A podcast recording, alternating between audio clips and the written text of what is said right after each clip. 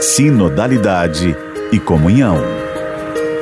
Olá, querido irmão, querida irmã, ouvinte do Sistema Aparecida. Aqui o Padre Vanderlei, missionário redentorista, convidando você a refletir neste momento a sinodalidade em nossa caminhada de igreja. No programa de hoje vamos falar, vamos começar um diálogo aqui falando sobre o sínodo que nos conduz no caminho da conversão e nos pede dedicação. Nos documentos sinodais, o Papa nos ajuda a refletir que Deus nos conduz no caminho comum da conversão e que é desta forma ou dessa maneira que a igreja deve ser identificada. A comunidade dos que estamos no caminho da salvação é, portanto, em processo de conversão e vivendo essa experiência que fazemos de nos aproximarmos uns dos outros, assim nós percebemos que Deus chega até nós. A comunidade cristã é a comunidade que tem essa consciência, que vai crescendo nesta consciência de que aproximando, experimentando vivendo e celebrando, experimenta Deus. De muitas maneiras, né, ou maneiras diversas, surpreendentes, Deus vai usando das mediações para se fazer entender dentro da história que fazemos. É uma coisa interessante que a gente deve refletir. A forma como a revelação de Deus se dá, ela é de acordo com a capacidade de compreensão do ser humano. Mas ali naquela revelação existe ainda a possibilidade de Deus se manifestar de outras formas, por que não? Ou a gente vai querer que Deus agora só fale com a humanidade na saça ardente? Então, se nós não tivermos a visão da saça ardente, quer dizer que Deus não continua falando, que o Espírito Santo não continua agindo. Ou querer dizer que aquele fenômeno de Pentecostes é a única forma do Espírito se manifestar? Não, meu querido irmão, minha querida irmã. Nós vamos perceber que as mediações são de acordo com a capacidade de compreensão daquele ser humano, daquela comunidade ou da igreja naquele tempo, naquela história, naquele momento.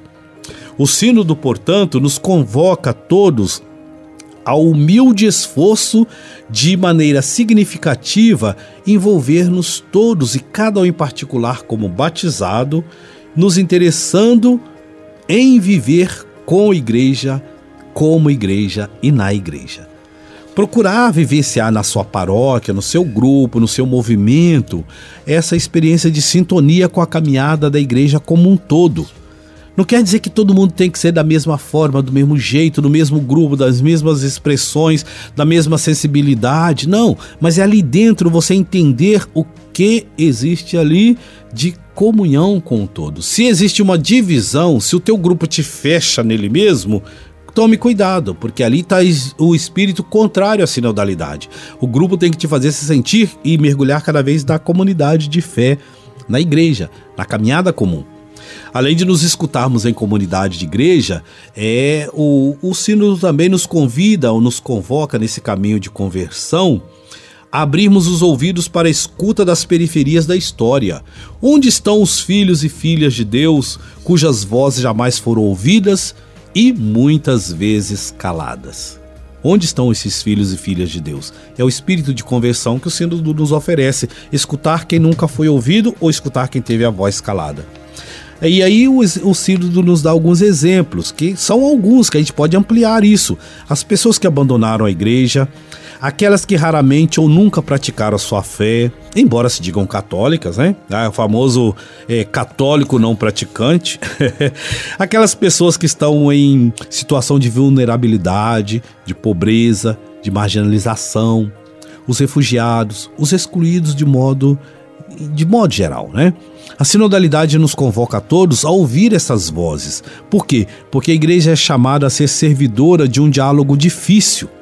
Porque enquanto há cidadãos que conseguem os meios adequados para o desenvolvimento da vida pessoal, familiar, muitíssimos são também os, os não citadinos, ou, como é chamado, os resíduos humanos, os que estão à margem, os que recebem apenas a migalha que caem da mesa dos que estão abastados. Então, meu querido irmão, minha querida irmã, o Sínodo nos conduz nesse caminho de conversão e nos pede uma dedicação para esta vivência em comum. É a igreja toda. Não se trata de um grupo específico ou de uma ideologia dentro da igreja. Não se trata disso.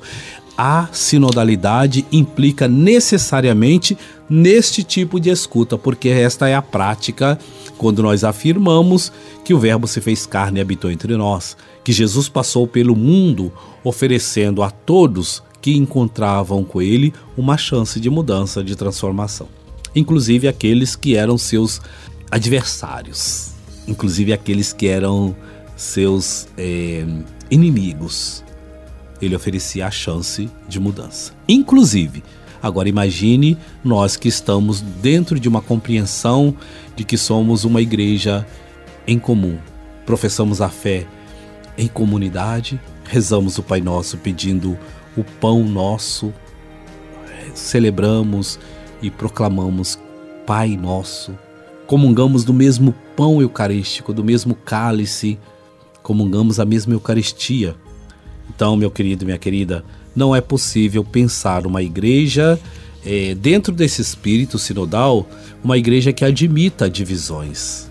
Divisões por causa de classe, de etnia, de cor, de sensibilidade. Uma igreja que admita a divisão por compreensão espiritual do grande mistério de Deus que não se reduz a nenhuma compreensão espiritual.